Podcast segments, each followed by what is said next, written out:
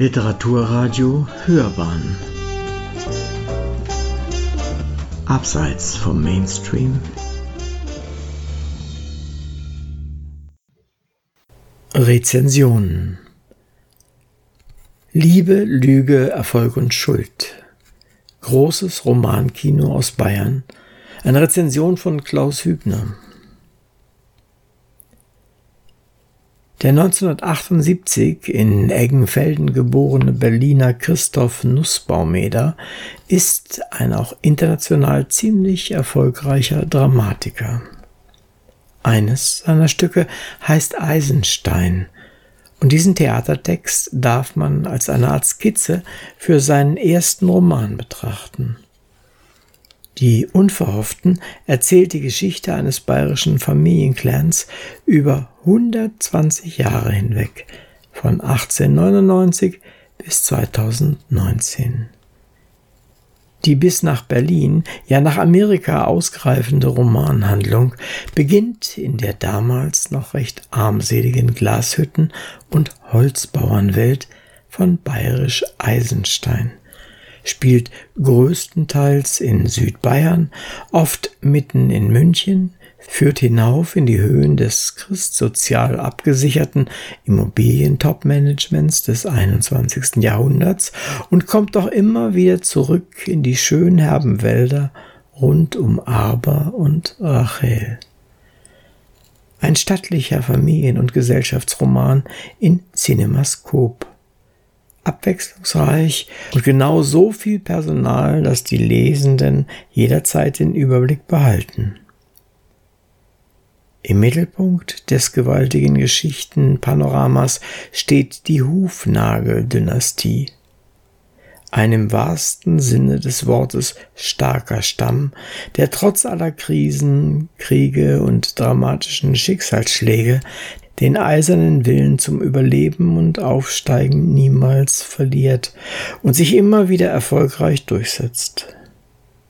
Oft allerdings um einen hohen Preis, einen sehr hohen sogar. Um seinem Romangemälde tragende Fundamente einzuziehen, hat der Autor fleißig recherchiert und dabei auch, was man manchen Textpassagen anmerkt, soziologische Klassiker gelesen und Sozial- und Wirtschaftsgeschichte studiert. Bestimmt eine Riesenarbeit. Sie hat sich gelohnt. Faktion und Fiktion finden zueinander und gerade die im Freistaat Bayern aufgewachsene Leserschaft wird sich in den Unverhofften bald zu Hause fühlen. Christoph Nussbaumeder erzählt packend, flott und süffig. Und so folgt man seiner geschickt zwischen ruhigem Erzählfluss und oft heftigen Gesprächspartien changierende Geschichte gern. An bestürzenden Höhepunkten fehlt es nicht, etwa bei der Schilderung der extrem wechselhaften Beziehung zwischen Georg Schatzschneider, einer der wichtigsten Figuren des Textes, und seiner Jugendliebe Gerlinde. Tja, sagt sie einmal, ich habe jemanden kennengelernt, einen feinen Mann mit Manieren und Klasse, nicht so einen grindigen Holzbauern, wie du einer bist. Nächster Satz. Mit voller Wucht schlug Georg zu. Direkt gemütlich wird es in den Unverhofften selten.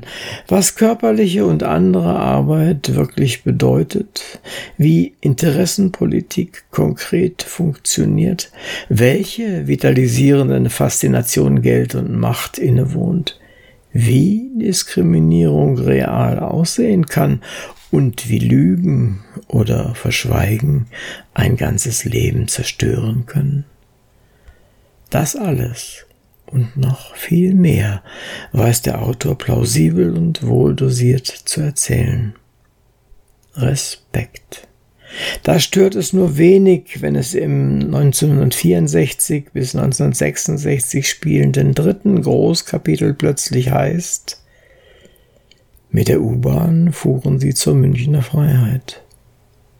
Guten Morgen, Surkamp-Lektorat oder wenn das Romangeschehen der Jahre 1982 bis 1984 fast ausschließlich die 70er Jahre in Szene setzt.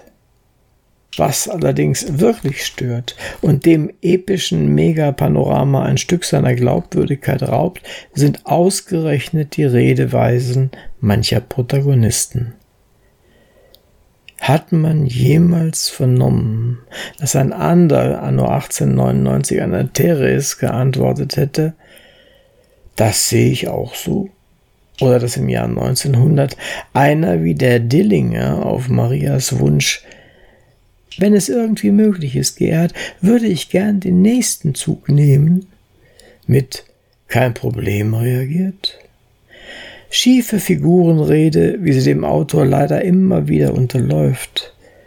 Auch der Erzähler trifft gelegentlich nicht das richtige Wort, ob sich ein Holzknecht im Frühjahr 1945 erst einmal sortieren musste? Genug der Beispiele. Der angestrebten Authentizität des Romans fügen solche Passagen unnötigerweise Schaden zu. Fundamental in Frage stellen sie in Christoph Nussbaum-Eders großen Wurf nicht. Sein beeindruckender Roman ist und bleibt ein gewaltiges und erstaunliches Prosawerk. Unverhofft kommt oft. Sie hörten Liebe, Lüge, Erfolg und Schuld. Großes Romankino aus Bayern. Eine Rezension von Klaus Hübner. Es sprach Uwe Kulnig.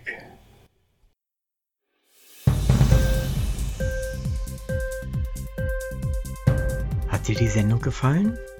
Literatur pur, ja, das sind wir. Natürlich auch als Podcast. Hier kannst du unsere Podcasts hören. Anchor, Spotify, Apple Podcasts, iTunes, Google Podcasts, Radio.de und viele andere mehr.